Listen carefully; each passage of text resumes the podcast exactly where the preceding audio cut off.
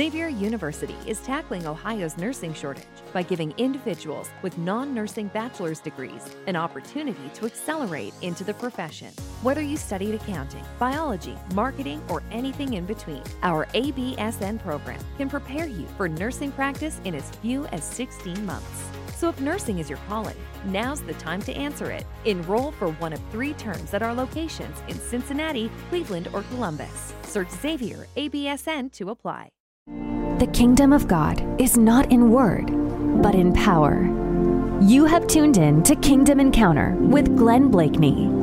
Connect with us for powerful, life changing teaching and guest interviews that will inspire you with hope and equip you with the knowledge and skills needed to fulfill your destiny in the kingdom of God. Now, here is Glenn Blakeney. I want to just share this morning on the topic of the remnant of God, the remnant of God. And the passage I'm going to read from is 2 Kings 19. And we're going to look at two verses, verses 30 and 31. 2 Kings 19, 30 and 31. The prophet Isaiah is actually writing this. this is, these are his words, and he's speaking about God's people uh, coming out of captivity and how God is going to restore a people and preserve a people for his purposes. Even though they had gone through uh, much hardship during this time of captivity, God promises that he will have a remnant, and that is essentially a band of survivors that will live for his purpose and his destiny for their lives. So 2 Kings 19, verses 30 and 31.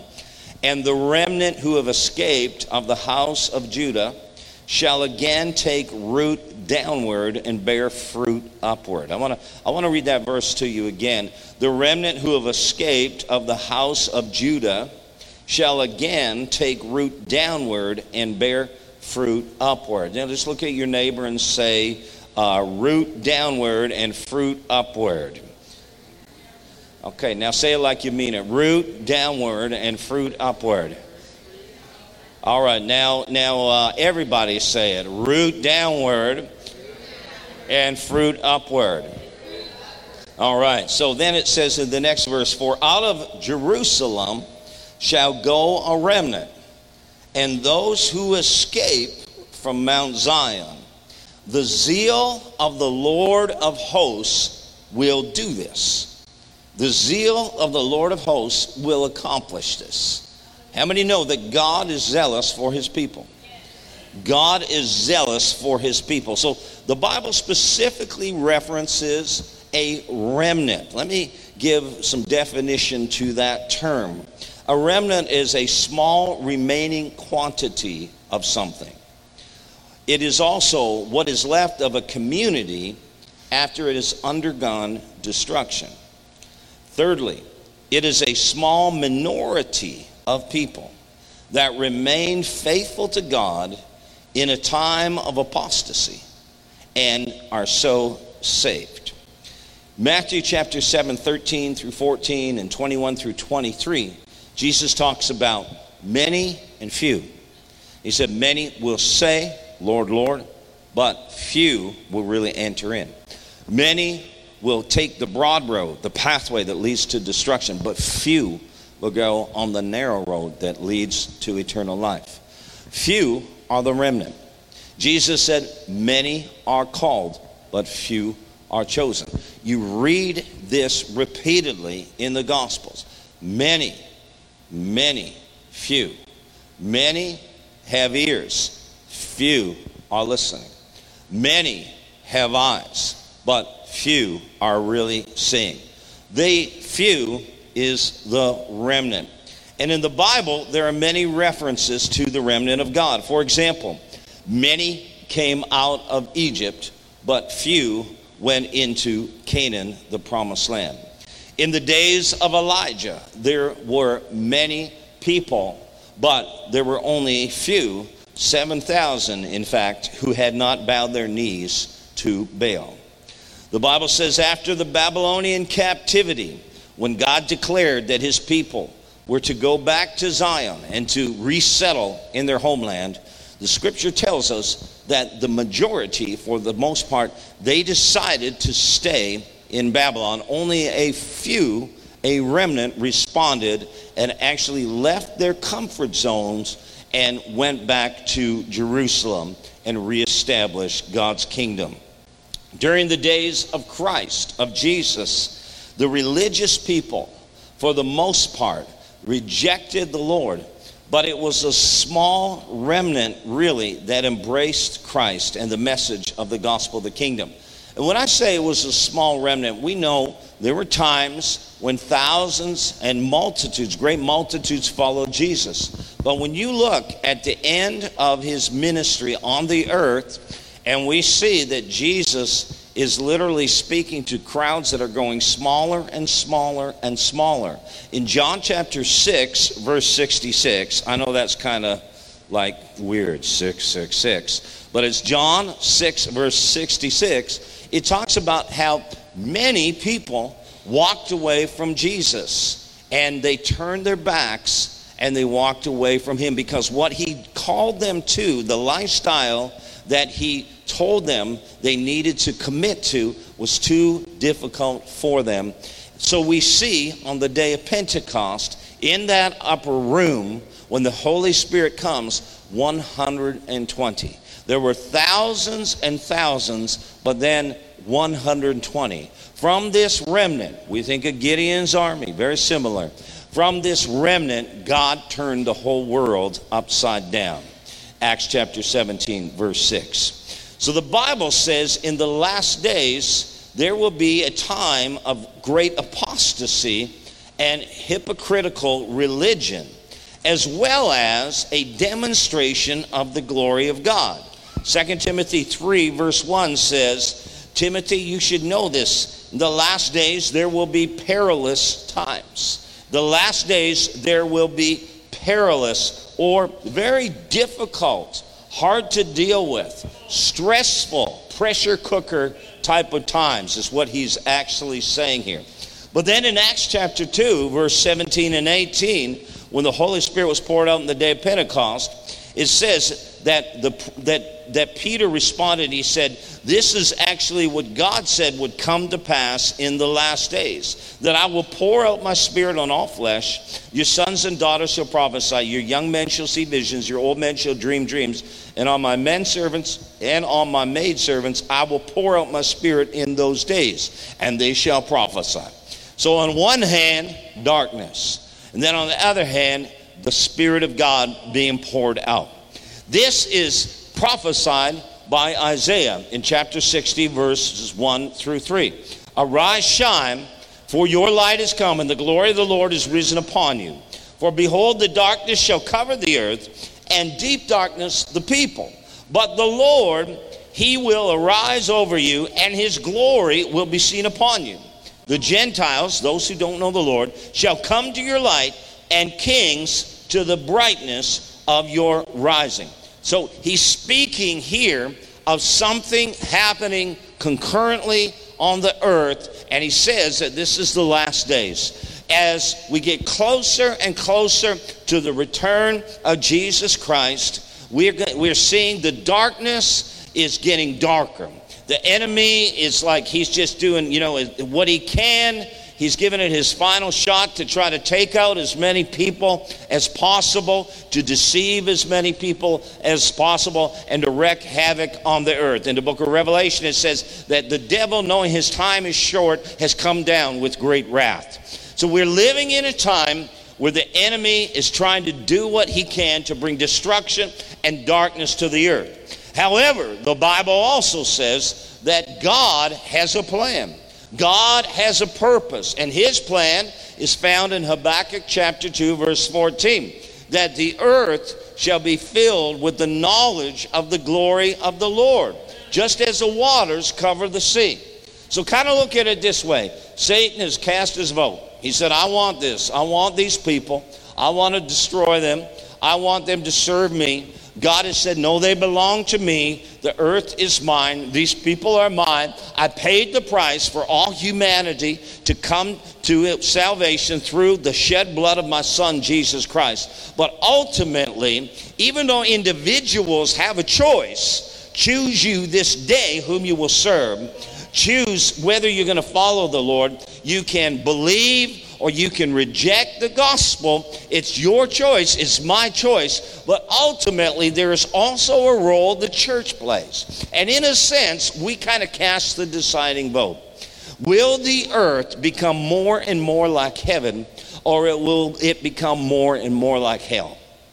Think about this. Jesus said in Matthew 6:10 that we are to pray his kingdom would come and his will would be done on earth as it is in heaven. Satan wants his will to be done on earth as it is in hell. He wants that to happen. So we have a choice. We have a role to play. Isaiah says, Arise, shine, for your light has come. The glory of the Lord is risen upon you. The glory is here. God has given his glory to the church, but we need to arise and shine.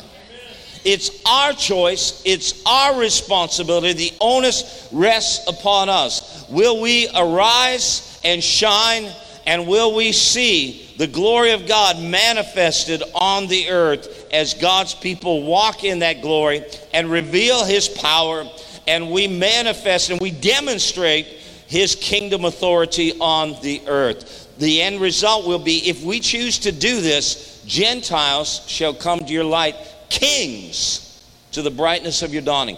So, kings, leaders will come to God.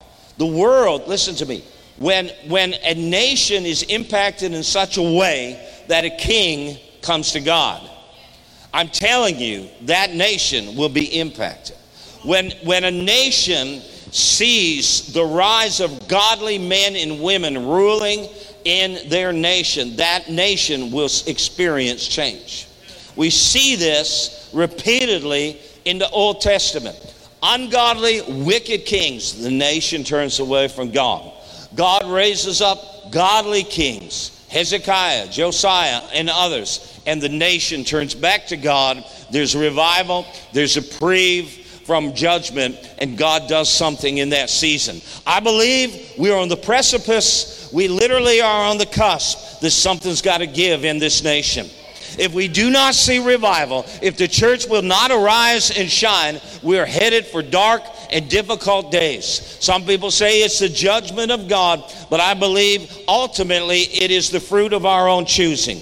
That when we reject what God wants to do, and listen to me, when we talk about uh, these last days being perilous times, and we read this in 2 Timothy chapter 3 verses 1 through 5 it's really really really profound what he says. You know he says timothy people will love only themselves and their money They'll be boastful. They'll be proud. They'll scoff at God. They'll be disobedient to their parents. They'll be ungrateful. They'll consider nothing sacred. They'll be unloving and unforgiving. They will slander others and have no self control. They will be cruel and hate what is good. They will betray their friends. They'll be reckless, be puffed up with pride, and they'll love pleasure rather than God. And then it says they will have, verse 5, 2 Timothy 3, they'll have a form of godliness but they will deny the power thereof. One translation says, they will act religious, but they will reject the power that can make them godly. Stay away from people like that. Don't go to those churches. That's what Paul's saying. He said, they will act religious, but there will be no fruit. There'll be no fruit. It's like that tree that Jesus came to, and the figs were in season. And he looks at it and there's no fruit, so he curses it.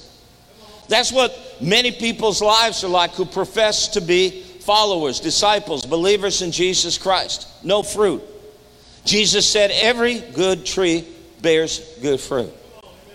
In John chapter 15, he was clear that if the tree does not bear good fruit, he said it will be cut down, thrown into the fire. He gives us time he gives us space. God is patient with us. He knows, especially when we first come to Him, He knows that we, we, there are things we got to work through. I'm not talking about that today. God is faithful, God is patient. But I'm talking about someone who says they belong to the Lord, they've been bought and purchased by His blood, but there is absolutely no evidence of godliness, of holiness, of manifesting the life of Jesus Christ. There's no evidence of that in their life. The Bible says that only a bad tree bears bad fruit. So either, Jesus said it this way so you either make the tree good or make the tree bad. In other words, listen, Martin Luther said many years ago, he said, it's not the fruit that makes the tree good, but it's the tree that makes the fruit good. It's not the fruit that makes the tree good, but it's the tree that makes the fruit good. If a tree is healthy, it will bear good fruit. If a tree has blight, uh, sickness, disease, then it will bear bad fruit. It will bear toxic fruit. You know, there's a story told about, about a farmer who literally planted uh, a fruit tree in, in, an, in an area on his farm close to a, a stream, a brook, and, you know, the fruit was just amazing. It tasted so good. But then he planted some trees in another part of, of, of, the land that he owned, and, and he went and he ate the fruit of that one day, and he had to spit it out. It was so nasty. And turns out that, that there had been toxic waste in the soil in that area, and they had no idea. So it's all about the roots. It's all about what our roots are planted in. What are our roots planted in? We can have, the Bible calls it, bitter roots. And it says that let there be no bitter roots among you.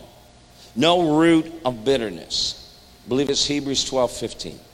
Let there be no bitter roots. Because why? You're going to bear bitter fruit. Have you ever seen bitter people?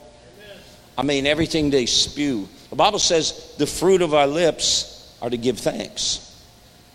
But people that are bitter, they spew forth bitterness. It's just all toxic. I mean, you just you just get around them and you feel like you need to have a shower. You know what I'm saying? It's like, ugh, get all this off me, man. You know? And and it's just nasty.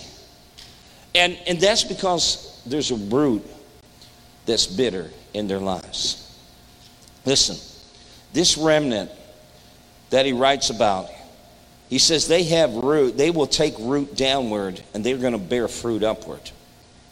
This remnant is a people who, in these last days, they have put intentionally put their roots in good soil. They have made a choice that they're going to put their roots down and they're going to bear fruit as a result. You know, in John 15, Jesus talks about the branch and the vine. He said, He was the vine, we are branches. Every branch that abides in Him bears good fruit. He said, if we, on our own, we are incapable of bearing this good fruit.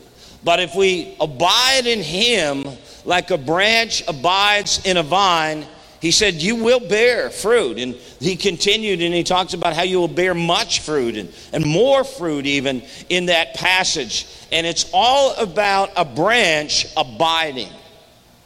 The word abide is a very interesting term. It means to stay permanently attached or connected.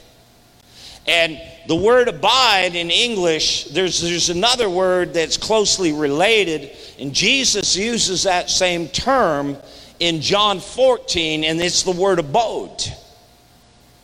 Abide, abode. Abide is a verb, abode is a noun. A noun meaning it's a place, it's a residence, it's a house, it's, it's a home. But the word abode literally means a place of habitation, a place of permanent residence. God doesn't want weekend visitation rights.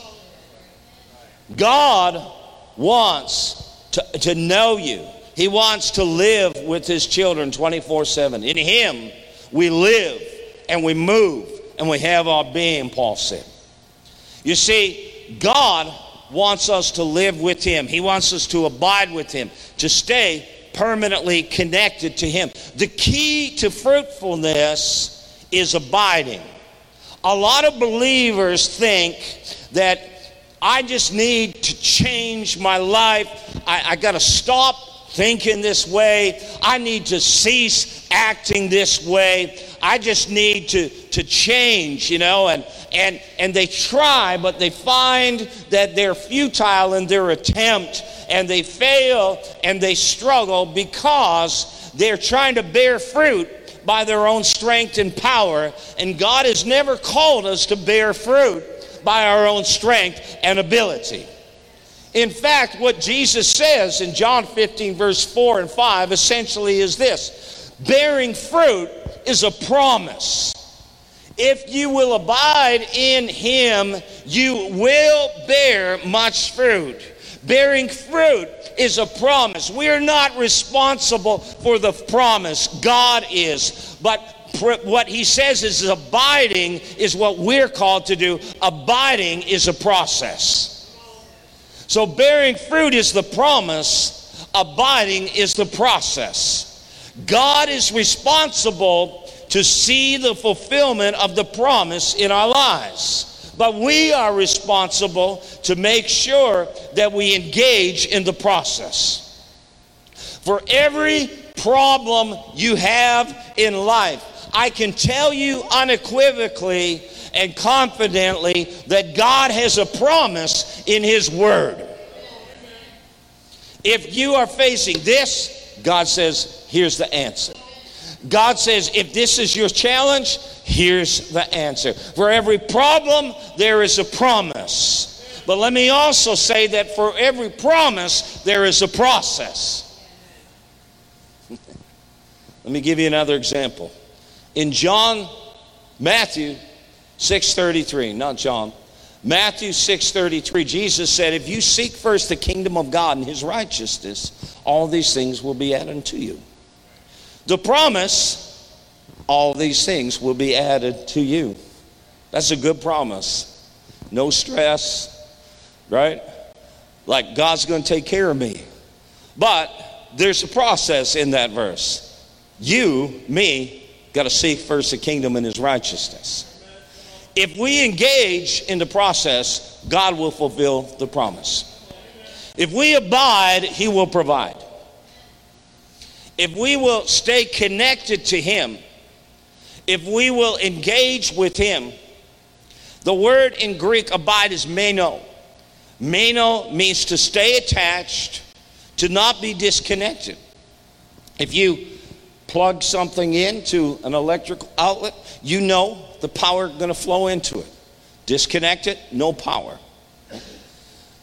The branch, as long as it's attached to the vine, the life that is in the vine flows into it, and the branch effortlessly bears fruit. Effortlessly. Let me like, man, I just need to bear fruit. You ever look and see a fruit tree, an orange tree, or anything, and you walk through an, or, an orchard or grove, and, and man, you, all of a sudden you hear like, mm, mm, and it's like these trees are trying to bear fruit. like, no, they just hang out, man. You know, the, I mean, the branches, they just hang out. They just stay connected to the, to the trunk and the tree. And the life from the root system flows into that tree and out into the branches, and the branches bear fruit automatically without any effort because they just stay connected. Some of us, we trying to change in our own strength. And God says, No, no, you can't do that. Just stay connected to me. Commune with me. Worship me. Obey me. Follow me. Trust in me. Lean on me. Give it up. Cease striving. Be still and know that I am God. When it says to be still and know that I am God, the word that he uses there for know is the Greek, is the Hebrew word yada. Yada literally means this hands stretched forth. I'm preaching a different message than I did in the first service. but I'm going to land in the same place. The word be still and know is yada. Yada means hands stretched forth, and it speaks of worship. Isn't that powerful? And it literally means that when we stretch forth towards God, God stretches forth his hand. God will destroy our enemies. God will give us the victory. God will rout and discomfit the enemy if we will raise our hands and worship him. When Moses stood with his hands raised, it literally speaks of the word yada. And as his hands dropped when he became weary, his arms, and they propped those arms back up, then he began to see the victory. The Bible says that if we want to press through in this season, in this dark and difficult time, if the church is going to see revival and the glory of God come to this nation, to this town, to, to our families, to, to other nations, even, we're going to have to be a people that have roots that reach deep. And the remnant who have escaped. Come on now. A remnant is what is left of a community after it's undergone destruction a small minority of people that remain faithful to God in a time of apostasy and are so saved. Last man standing. What has happened to many of God's people? See, we're in a very crazy time. Do you know statistics say one third of the churches in America are going to be shut down because of a result of COVID? One third of the people that attended church regularly before COVID are not coming back. Half of the millennials that attended church, that attended church, well, there are not a lot of them, there's about 4 million in America, stopped attending church during COVID. Half of them. The enemy is working hard. Seems every time we're taking ground, we're moving forward, boom, something else happens. And let me say, in some places, it's much worse. It's much worse. Still, for a year and a half, churches have not been meeting in some places in the world, face to face, even in small groups. They've not been allowed to meet, been over a year and a half. The enemy hates when God's people come together. Listen to me even though we're all responsible to have our own quote unquote personal relationship with Jesus, the enemy knows that the gathering, the fellowship, the coming together, not forsaking the assembling together of yourselves, as some are in the habit. Said, not forsaking. The enemy knows that. This is all about that. See, there's something that God is getting ready to do. And let me tell you something. When the Bible talks about God equipping the saints through apostles, prophets, evangelists, pastors, and teachers, Ephesians 4 11 and 12, that word equip, one of the ways it can be translated is to bring into alignment. And literally speaks of like bones that have been disconnected and and uh, you know that out of alignment. And when you bring that alignment guess what happens?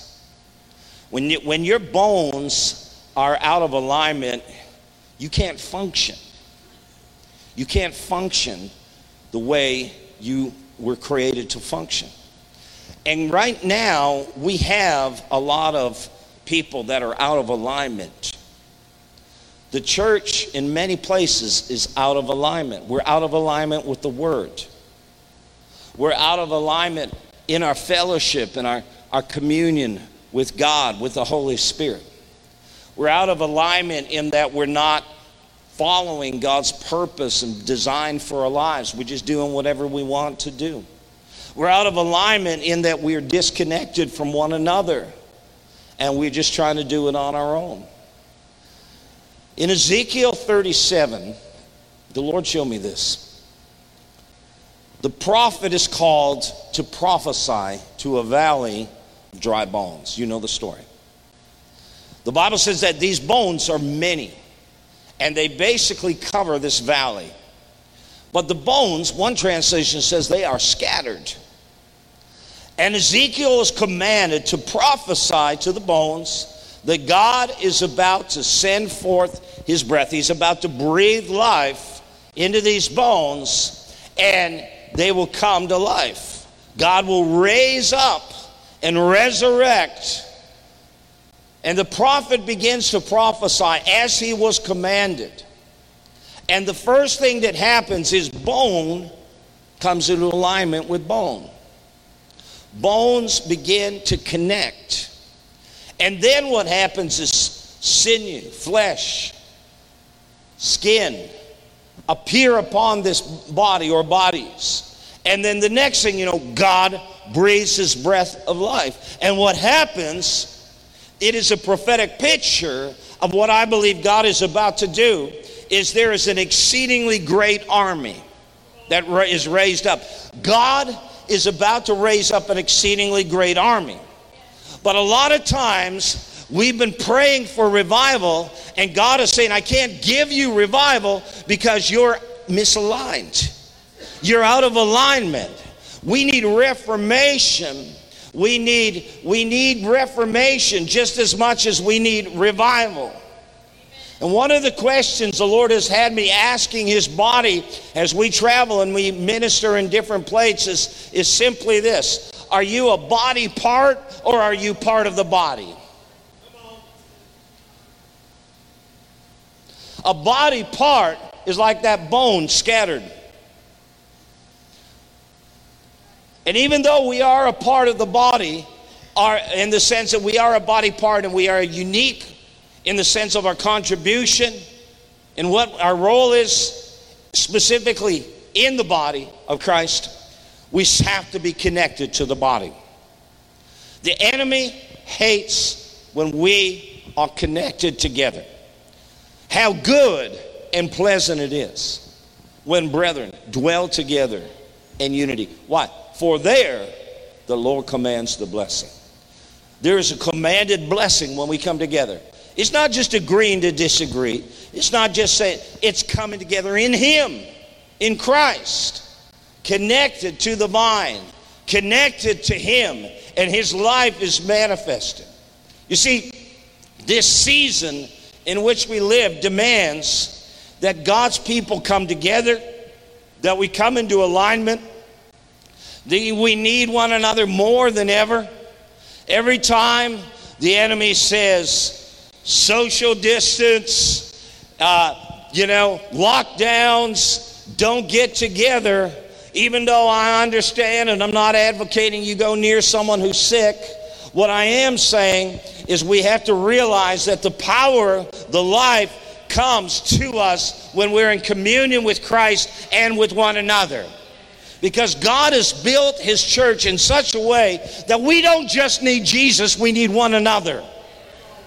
Read Ephesians 4 11 through 16. You're like, I just need Jesus. Well, evidently, you don't know the Word of God because there are over 60 times in the New Testament where we read these two words joined together one another. Love one another. Pray for one another. Encourage one another. Over 60 times in the New Testament. How can you one another watching a YouTube video? And I love YouTube. I'm all over YouTube. But the point is, it's not a substitute. It might get us through for a season if we have to, but it will never substitute for the body of Christ coming together, being connected in alignment. Let me close with this thought. The remnant who have escaped to the house of Judah shall again take root downward and bear fruit upward. Listen, we are called to bear fruit. Fruit is simply this fruit, when you see fruit on a tree, it is the external, visible, physical manifestation of the invisible life that is in that tree or plant.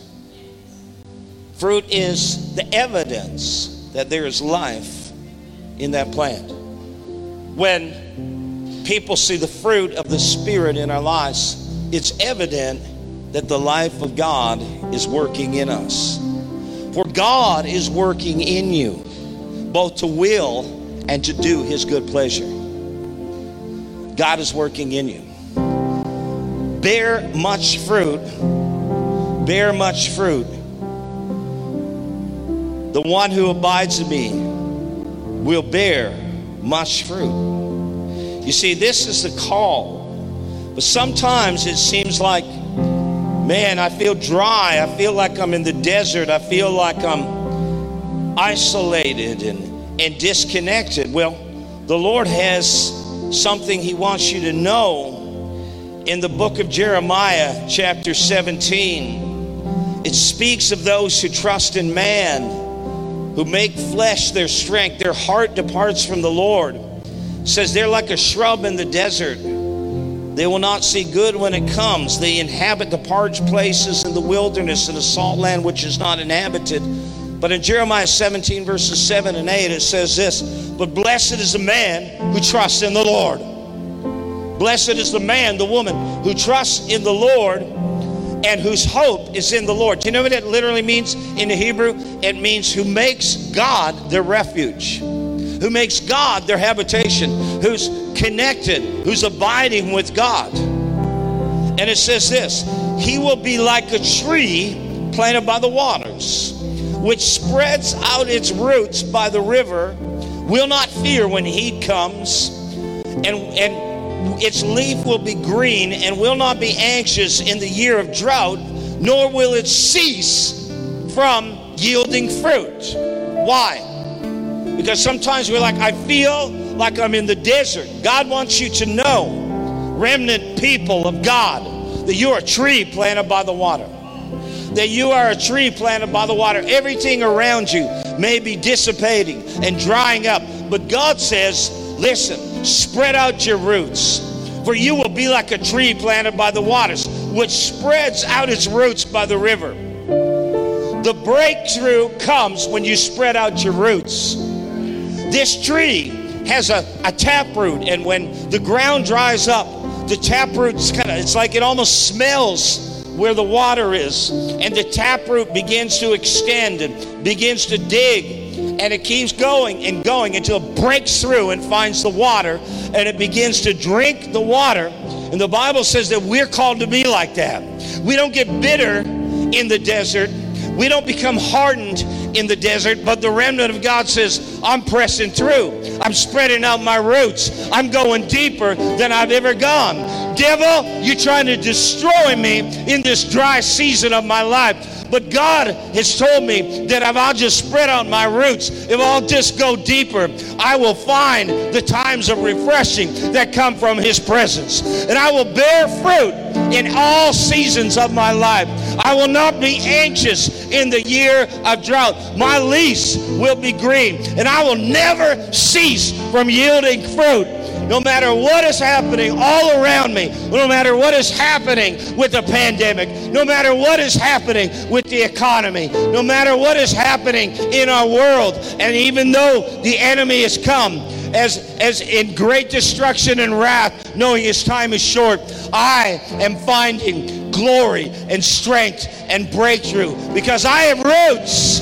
I have deep roots, and I'm bearing fruit upward because my roots have gone deep downward. Come on. That's you. That's the remnant. That's the remnant. Don't give up, child of God. Don't be discouraged, child of God.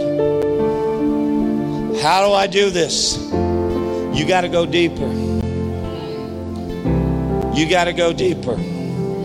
Sometimes you can't go farther until you go deeper. You got to go deeper. There's breakthrough, there's refreshing, there's provision, there's healing, there's deliverance. No matter what you need, it's available. He is the one who brings healing and the times of refreshing. Do not believe the lie that God is unconcerned about you, that God is abandoned you, or whatever you're thinking in your mind. Let me tell you, I rebuke that spirit in Jesus' name. That is the devil. That is the devil. God is there. He loves you. He says, You will seek me and you will find me when you search for me with all your heart. Sometimes we have to remember that in Hebrews 11 6, He is a rewarder of them that do diligently seek Him. Sometimes we, we have to remind ourselves that James said that if we draw near, we draw nigh unto God, He will draw nigh unto us. Lord, I'm waiting. I'm waiting for you. And God says, You're waiting for me, but I want you to wait on me because it's those who wait upon the Lord shall renew their strength. They shall run and not be weary. They shall, they shall mount up with wings of eagles. There's a big difference between waiting on God. Where are you? Waiting for God and waiting on God. There's a big difference. I'm telling you, this is a season where God is getting ready to do something powerful on the earth. God is going to come in glory and in fire and he's going to set our kids free. He's going to deliver a generation from wickedness. He's going to set people free from the powers of darkness. God is going to do something powerful, but he needs a remnant, a remnant. Thanks for tuning in to Kingdom Encounter with Glenn Bleakney. To learn more about us, including how to connect to our kingdom community, please visit our website, awakenations.org. Again, that website address is awakenations.org. If you're enjoying the show, please feel free to rate, subscribe, and leave a review wherever you listen to your podcasts so other listeners like you can receive powerful, life changing teaching. We appreciate that effort, and we hope you'll join us again in the next episode of Kingdom Encounter.